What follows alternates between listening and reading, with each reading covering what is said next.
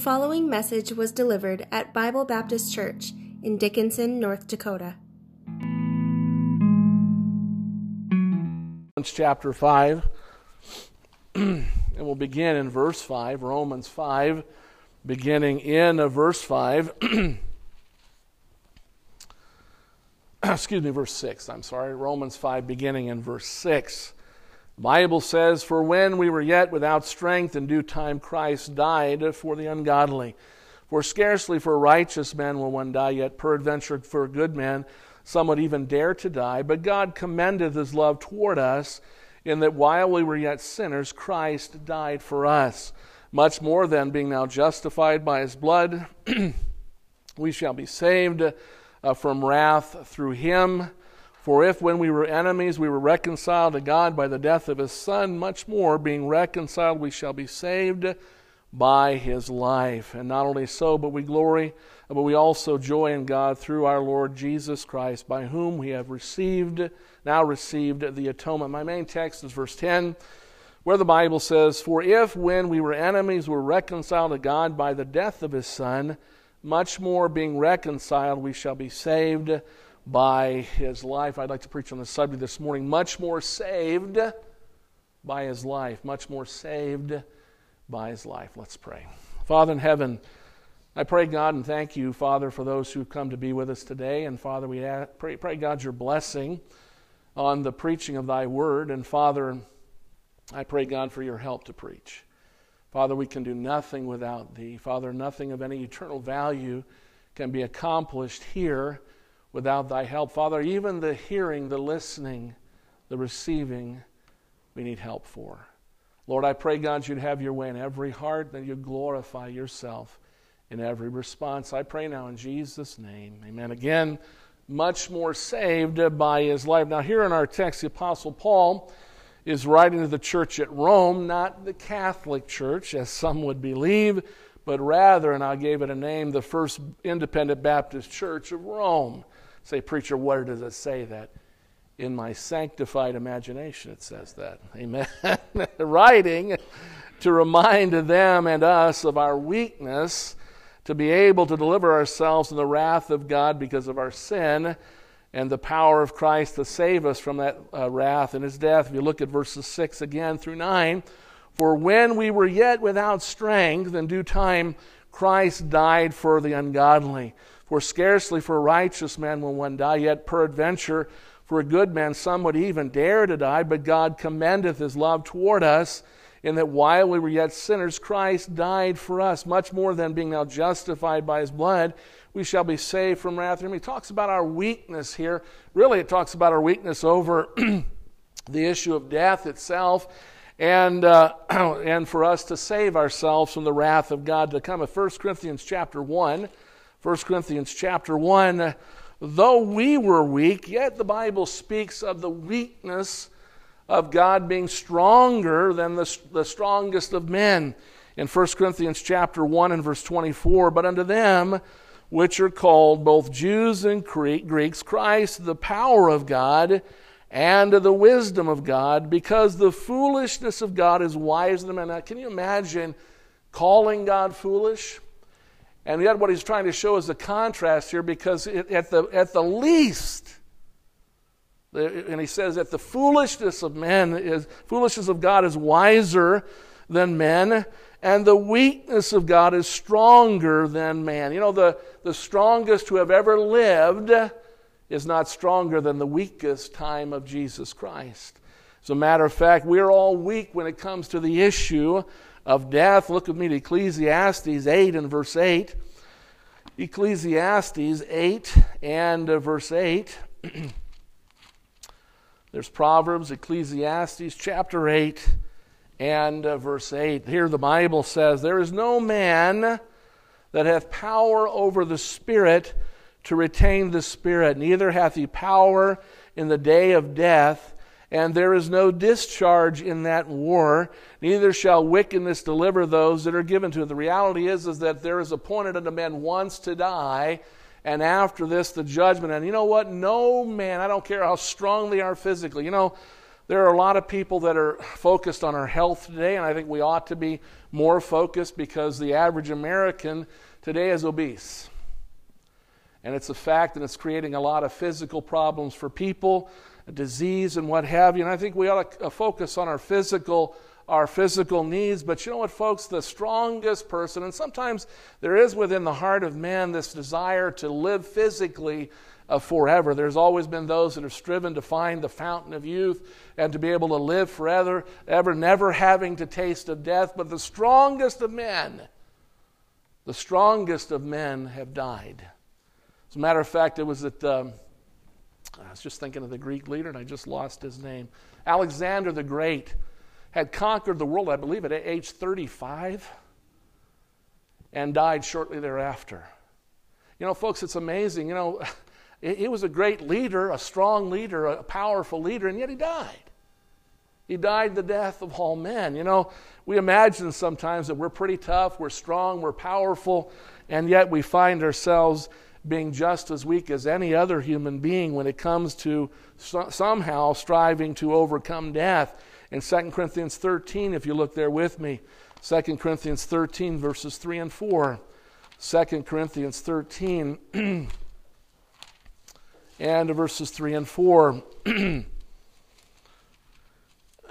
Here the Bible says, Since you seek a proof of Christ speaking in me, which to you word is not weak, but is mighty in you. And they were very, a, very proud, contentious people. Because of their pride, they imagined themselves to be very spiritual when in fact they were carnal. And Paul, writing about uh, the fact that they thought themselves to be mighty in, in, in uh, having Christ and the Spirit of Christ in them, for though he was crucified through weakness, yet he liveth by the power of God. For we also are weak in him but we shall live with him by the power of God toward, you know, he's talking about the weakness of Christ. And sometimes I think we struggle with some of what God says, but the weakness of Christ, I think, has reference to the fact that he was a human being and that he could die of physical death and did die of physical death, but he did not die in one sense in weakness. You know, we, we, the, the, weakness of Christ is still more mighty, a mighty power than the mightiest man who's ever lived. If you look with me to Matthew 27, Matthew chapter 27 and verse 45, Matthew 27 and beginning in verse 45, the Bible says, Now from the sixth hour there was darkness over all the land unto the ninth hour. And about the ninth hour Jesus cried with a loud voice, saying, Eli, Eli, lama sabachthani. That is to say, My God, my God, why hast thou forsaken me? Some of them that stood by, when they heard the, that he said this, this man calleth for Elias. And straightway one of them ran and took a sponge and filled it with vinegar and put it on a reed and gave him to drink. The rest said, Let be let us see whether Elias will come to save him. Jesus, when he had cried again with a loud voice, yielded up the ghost. You know, here Jesus Christ as a man, and if you will, as the sacrifice for man for sins, as he bore the sin of the world, the ugliness, putrefying, nasty sin of the world upon himself, God the Father turned his back on Jesus Christ and rejected him for the first time in his life. Christ, you know, the Bible says he was tempted in all points like as we are, and yet without sins. Jesus Christ saw what it was, understood what it was to be rejected of God because of sin. Not because of his own sin, but because he bore our sin for us. The Bible says he became sin for us who knew no sin, that we might be made the righteousness of God in him. He wasn't a sinner himself because he hung on the cross. He hung on the cross for your sins and mine, and God the Father turned his back, and God the Son was separated from the Father for the first time in his life because of sin, our sin. In Isaiah 59, if you look there with me, Isaiah 59 and verses 1 and 2. Isaiah 59 and verses 1 and 2. The Bible has, says here, Behold, the Lord's hand is not shortened that it cannot save, neither is ear heavy that it cannot hear.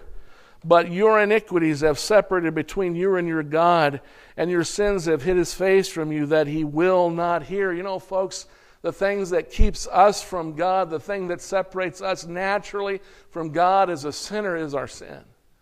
And yet Christ went to the cross of Calvary as a mighty as a mighty victor, though in his weakness he did so. He was still mighty to save. If you look with me to verses 16 and 17 of the same chapter. And he saw that there was no man, and wondered that there was no intercessor. Therefore, his arm brought salvation unto him, and his righteousness it sustained him. For he put on righteousness as a breastplate, and an helmet of salvation upon his head, and he put a garment on the garments of vengeance for clothing and was clad with zeal as with a cloak. Here's a man who is putting on his armor, a warrior of the arm of God, our Lord Jesus Christ. This is speaking prophetically of, and he would go and do battle in his weakness, would conquer, would conquer the issue of our sin. In, in uh, John 19, John chapter 19, and looking at verse 28, John 19, and looking at verse 28. Here the Bible says, And after this, Jesus, knowing that all things were now accomplished, that the scripture might be fulfilled, saith, I thirst. Now there was set a, a vessel of vinegar, full of vinegar, and they filled a, a sponge with vinegar and put it upon hyssop and put it to his mouth. When Jesus therefore had received the vinegar, he said, It is finished.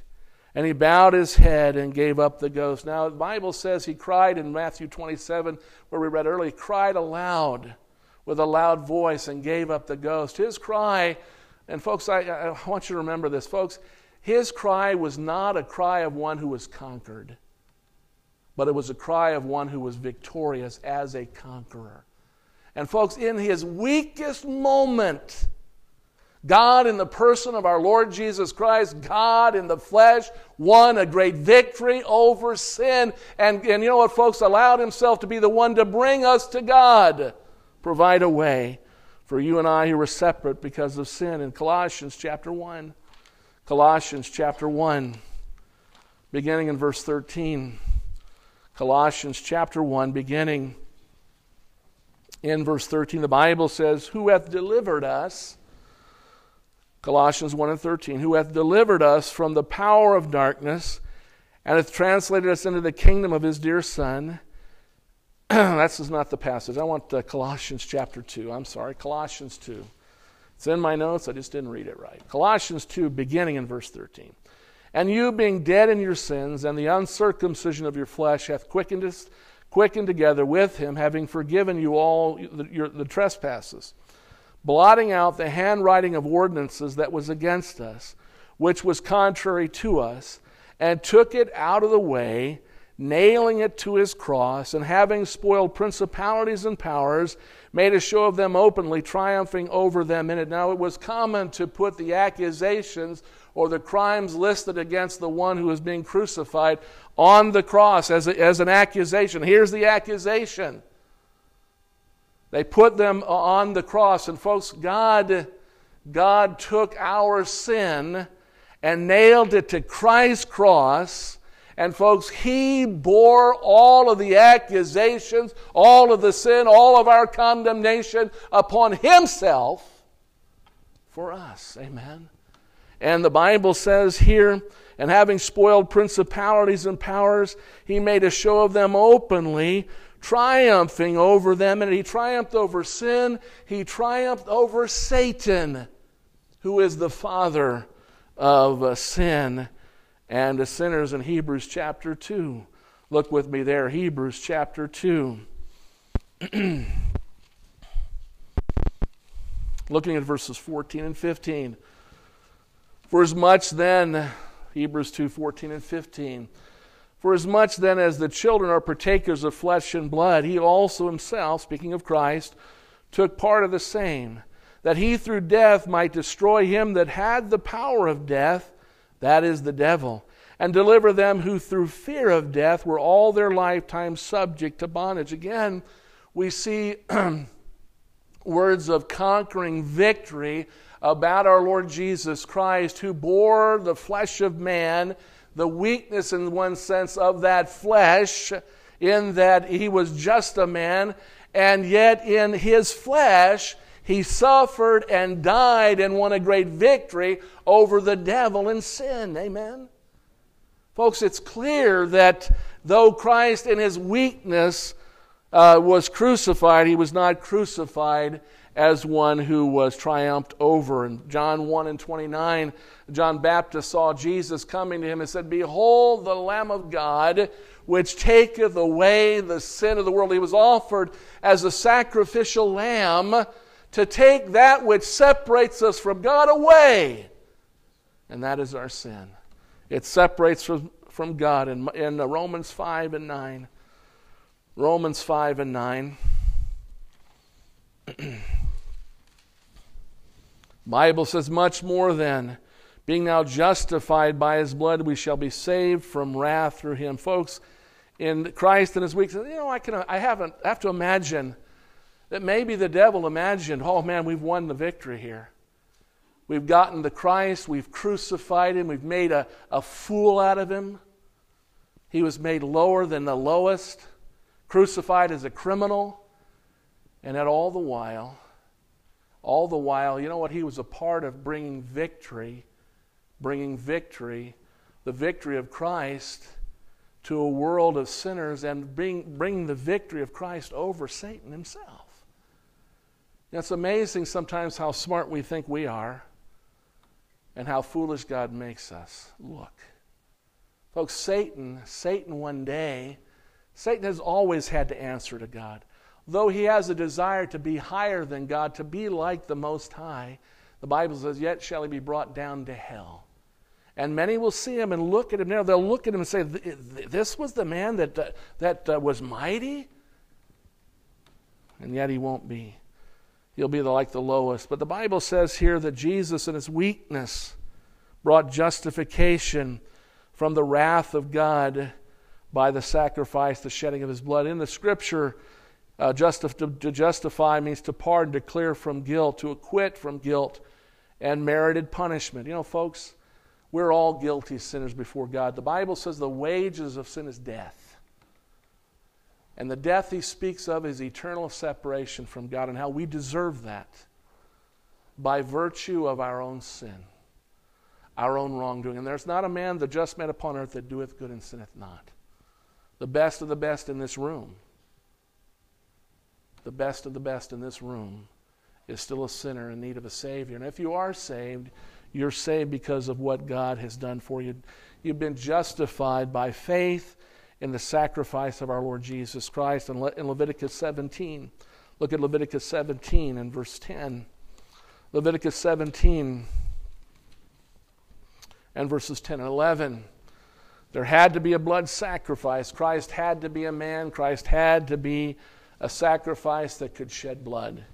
In Leviticus 17 and verse 10, and whatsoever man there be of the house of Israel, Leviticus 17:10, or of the strangers that sojourn among you, that eateth any manner of blood, I will even set my face against that soul that eateth blood, whether and will cut him off from among his people. Let me stop here. One thing about blood, God is wise. I mean, there's a lot of things going on here. God is concerned about them spiritually. He's making a spiritual application to the, to the blood sacrifice. But, folks, you know what?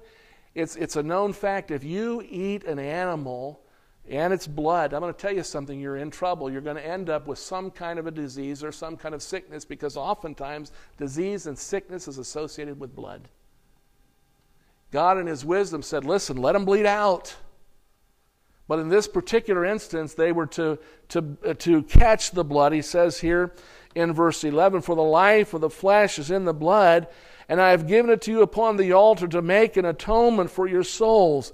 For it is the blood that maketh an atonement uh, for the soul. God wants to, if you will, uh, uh, bring atonement, or if you will, reconciliation uh, uh, between two enemies. Speaking of our reconciliation with God, you know, Christ shed his precious blood to make an atonement or reconciliation between God and man. He is called the mediator in 1 Timothy chapter 2, the one mediator between God and man, the man Christ Jesus. He is God and yet he is a man, and he had to be a man so that he could be like us and suffer like us in our place. Blood had to be shed, and his precious blood was shed to make an atonement for the soul, to deal with the issue of sin, the thing that stands between us and God, if you will, in Romans 5 and 11. Romans 5 and 11.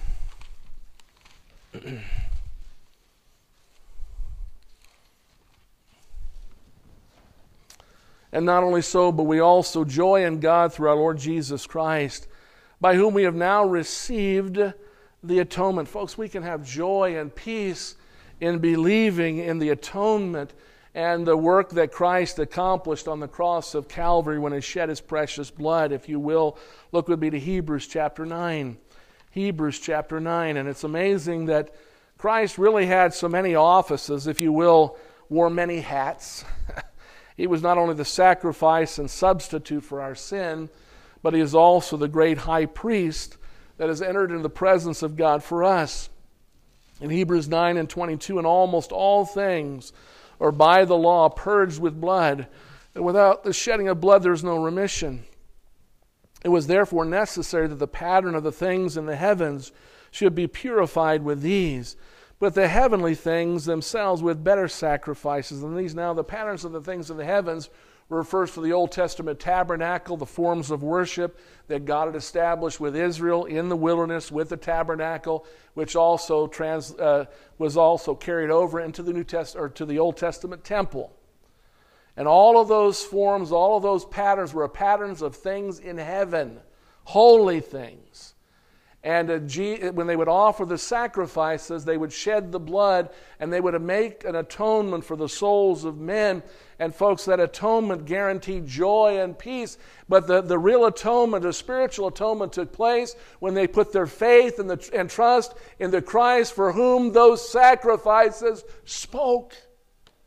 Amen?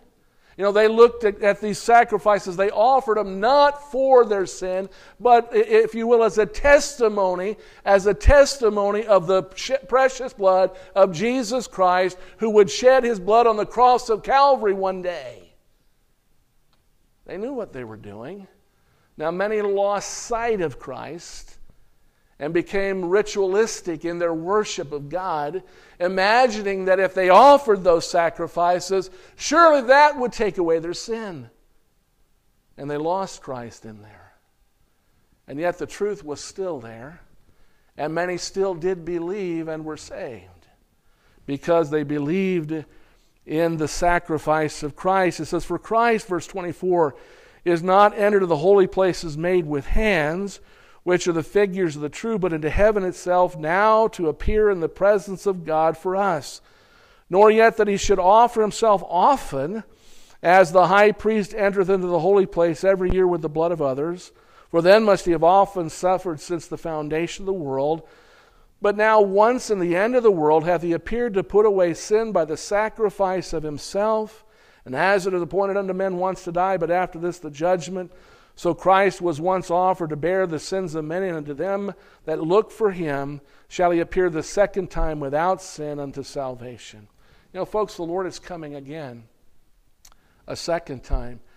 But he came the first time to come. He came as a man. He shed his precious blood to provide, if you will, reconciliation, justification, our hope of heaven, to, if you will, make us the friends of God, taking away the enmity, if you will, the enmity of our sin. Look with me to Romans 5, Romans 5 and 10.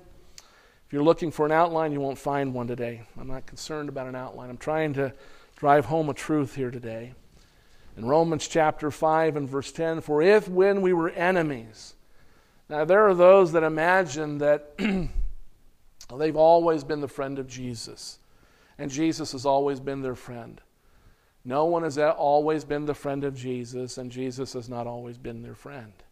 Bible says here, For if when we were enemies, we were reconciled to God by the death of his Son, much more being reconciled, we shall be saved by his life. He talks about our being enemies. That enemies, the, the term enemies, and speaks of enmity, or if you will, the hatred.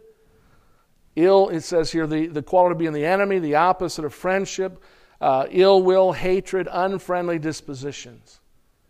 Folks, there's no way that sinful man can be the friend of God unless sin has been pardoned, justified, forgiven, and we've been reconciled to God through Jesus Christ. We cannot be the friend of God. But God, listen, God wants to be our friend. He wants us as His friends. Amen? And He planned a way to do that through the sacrifice of His, his Son our Lord Jesus Christ. If you will, Colossians chapter 1. Colossians chapter 1, beginning in verse 19.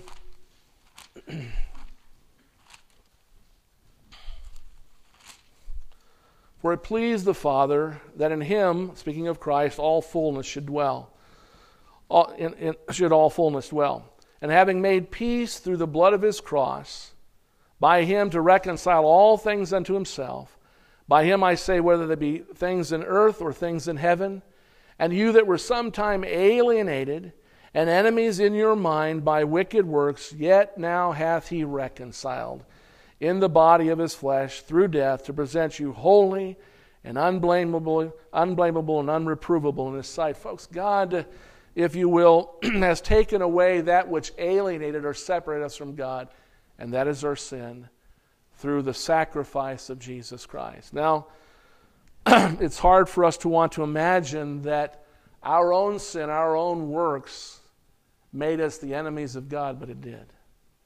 Our own sin, you know, sometimes people imagine, well, I'm not that bad.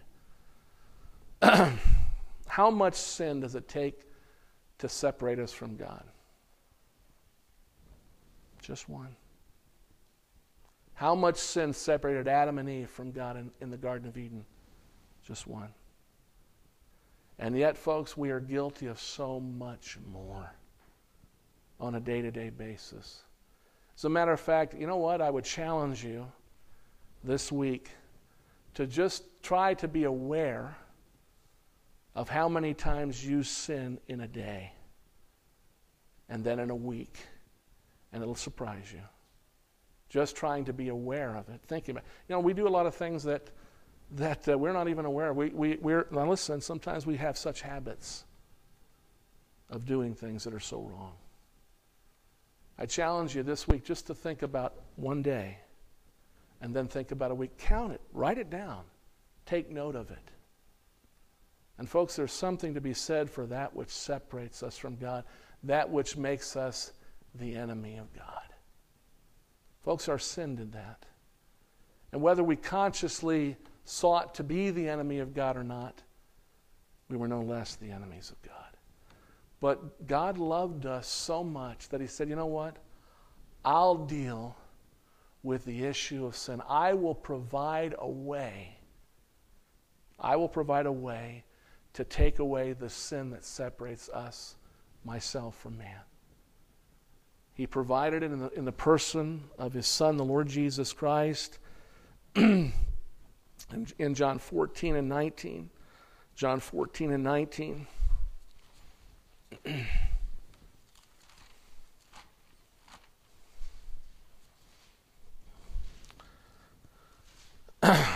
And Yet a little while, and the world seeth me no more.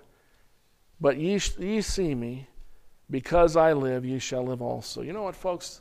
Sin brought death into the world. Our sin made us enemies with God. God sent His Son to deal with the issue of our sin, folks, so that we could become the friends of God, reconciled to God. And if you will, look with me to Romans 8 to give us eternal life in Romans chapter 8, to justify us. Let's begin in verse 31, Romans chapter 8, looking at verse 31. What shall we say then to these things? If God be for us, who can be against us? He that spared not his own son, but delivered him up for us all, how shall he not with him also freely give us all things? Who shall lay anything to the charge of God's elect? It is God that justifieth. Who is he that condemneth?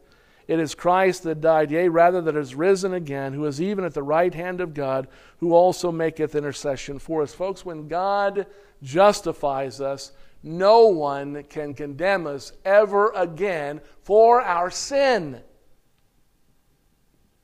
We are justified by the love of God and the sacrifice of Jesus Christ. He says, goes on to say in verse 35, Who shall separate us from the love of Christ? Shall tribulation or distress or persecution or famine or nakedness or peril or sword? As it is written, For thy sake we are killed all the day long. We are counted as sheep for the slaughter. Nay, in all these things we are more than conquerors through him that loved us. For I am persuaded that neither death, nor life, nor angels, nor principalities, nor powers, or things present, nor things to come, nor height, nor depth, nor any other creature shall be able to separate us from the love of God which is in Christ Jesus. And folks, when we trust Christ, God is on our part, God is for us, no one can be against us. We will never be separated from the love of Christ. We are justified, reconciled, all through his death, through his sacrifice.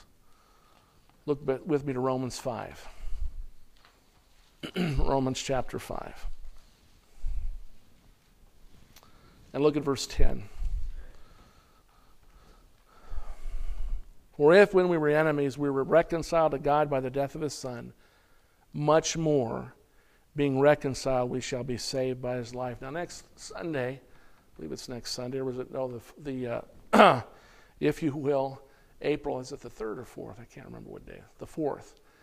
And we'll be celebrating the resurrection of our Lord Jesus Christ. And as we anticipate that, as we move forward closer to it, you know, what, folks, we, we've just spent a lot of time talking about the power of the weakness of Christ to reconcile us, to justify us, to prepare us to go to heaven. But, folks, it's not a work that's complete without the life of Jesus Christ. He not only died, you know, the gospel is how that Christ died for our sins according to the scriptures, and that he was buried, and that he rose again the third day according to the scriptures. Folks, Jesus Christ died, it would seem, in weakness. And yet, in his weakness, he was a conqueror. And yet, he, he even conquered death when he came out of the grave and continues to conquer those that would accuse us. Amen? Conquer those that would seek to destroy us, to discourage us. You know, uh, we read in Romans chapter 8 that he is our intercessor. The word intercessor means a mediator, one, is, one who interposes between parties at variance with a view to reconcile them, one who pleads in behalf of another. If you will, Hebrews chapter 7. Hebrews chapter 7. The Lord is alive uh, forevermore. And let me tell you something, folks. When he left this, or when he left this earth, ascended, if you will, finally after some 40 days, when he left this work, he did not leave work behind.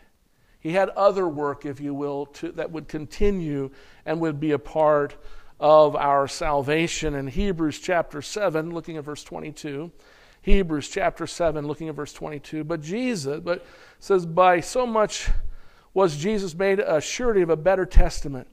If they truly were many priests because they were not suffered to continue by reason of death, but this man, speaking of Christ, because he continueth ever, hath an unchangeable priesthood Wherefore he is able to save them to the uttermost that come unto God by him, seeing he ever liveth to make intercession for them. You know, folks, Christ's intercessory work began as he hung on the cross of Calvary and as he died and was buried, and as he rose again, he rose again into heaven, and his work continues. We are secure, we are saved eternally because though some may accuse us, we have one that intercedes or pleads before the throne of God on our behalf. If you will, look with me to Revelation 12. Revelation 12 and verse 9. Revelation 12 and 9. And the great dragon was cast out, that old serpent called the devil, and Satan, which deceiveth the whole world. He was cast out into the earth, and his angels were cast out with him. And I heard a, vo- a loud voice saying in heaven, Now is salvation and strength in the kingdom of our God and the power of his Christ, for the accuser of our brethren is cast down, which accused them before our God day and night. Now, let me tell you something. You say, why is that important? Because of this. Though we're saved by the grace of God, and though we desire not to sin, we still sin. And uh, yet, we're still saved because of Christ's intercessory work. When the devil, let me say this, when the devil, who is not omnipresent and not omniscient, he's not everywhere at all times, he doesn't know all things, he's not God. But when he finds out that we have sinned, he is going to, either himself or with one of his demons, going to accuse us before God in heaven. And say, well, look at Look at Brother Olson. He blew it again. That's terrible. And you know what? Who will be there to defend Brother Olson? Christ. Who will be there to plead for him and you and I when we do fail? Christ. He's there on our part. He is one who intercedes for us. And folks, sometimes, you know what, we're not worth interceding for. And yet the Lord loves us and intercedes for us, pleads before the Father. And you know what? Pleads against the devil. When the devil would accuse us, he looks at the devil and says, Now, wait a second. Wait a second. His sin, that person's sin, is under the blood.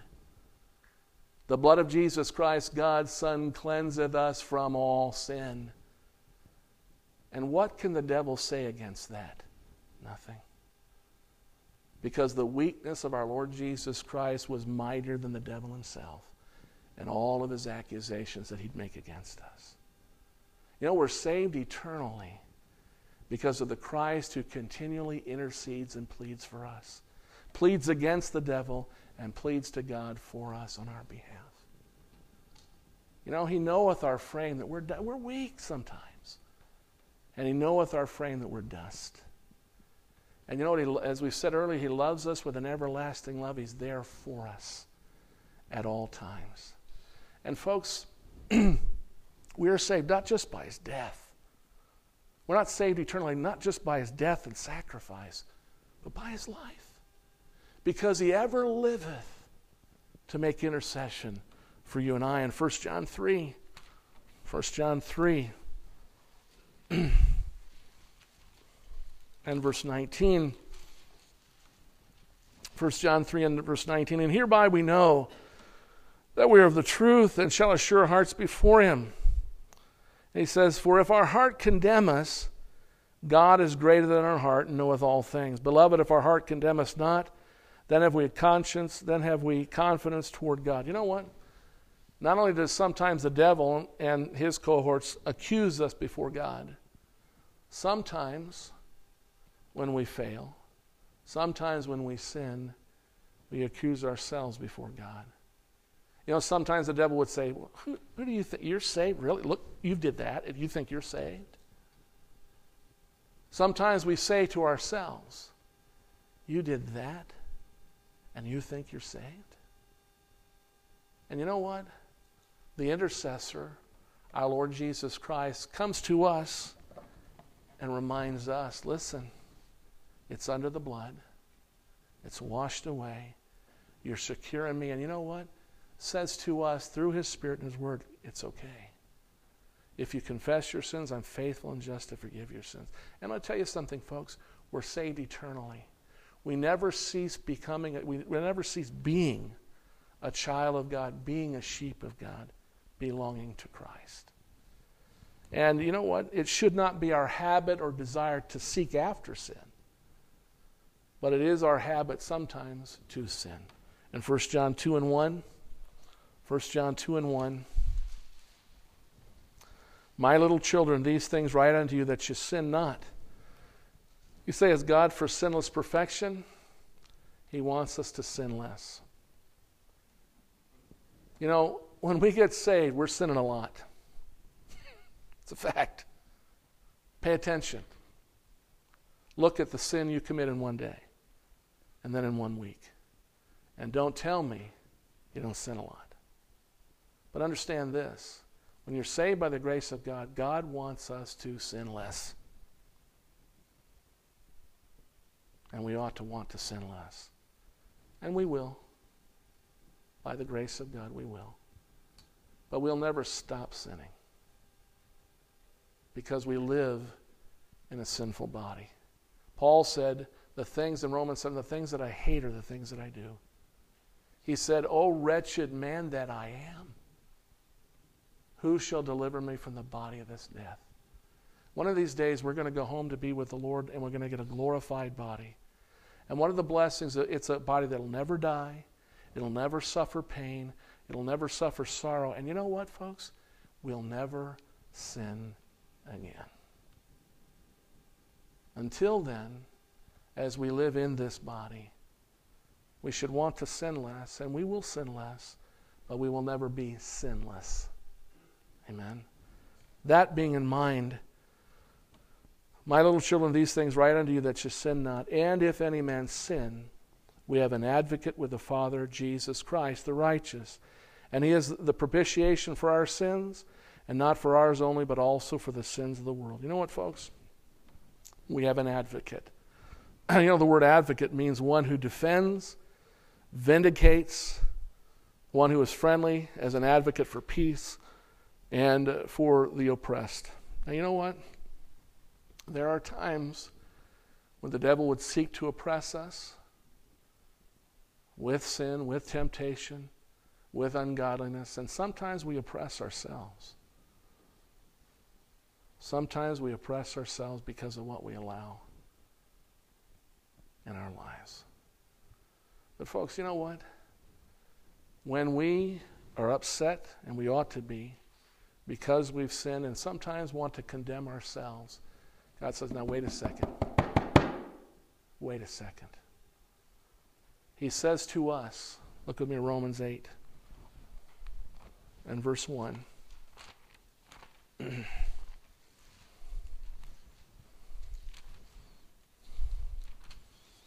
there is therefore now no condemnation to them which are in Christ Jesus, who walk not after the flesh, but after the Spirit. There is no condemnation the condemnation is gone. And when we would condemn ourselves because we're foolish and we're weak, the Lord would remind us Neither do I condemn thee. Go and sin no more. Neither do I condemn thee. Go and sin no more. Folks, that's the work of our intercessor and our advocate. And there are times, folks, when we think, well, why was it so important that Christ rise from the dead? Well, he had a work to do in heaven. He took his precious blood into the mercy seat of God in heaven, anointed that mercy seat, provided forgiveness of sins, the reconciliation, all of that in his death, his sacrifice, his shedding of his blood. But that's only the beginning of what the Lord does for us. And some of the greatest things he does for us is that he intercedes before the throne of God and those that would accuse us, even we ourselves, and reminds us and those that accuse us, you know what? They're not condemned. They're justified. Amen. They're reconciled. Saved, much more saved by his life. What a blessing that Christ died. What an even greater blessing that he lives. Amen. If you will, Hebrews 4. Hebrews 4.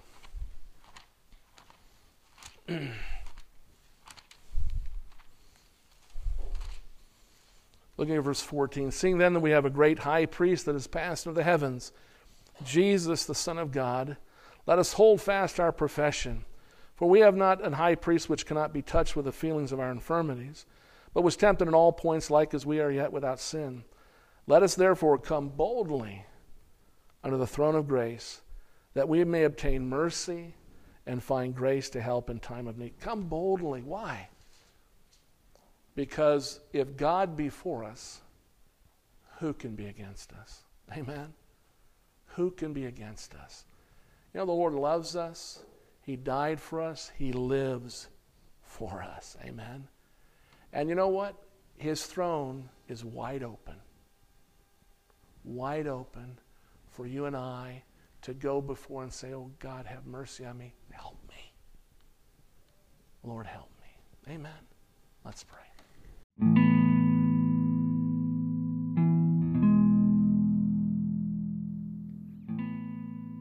Thank you for listening.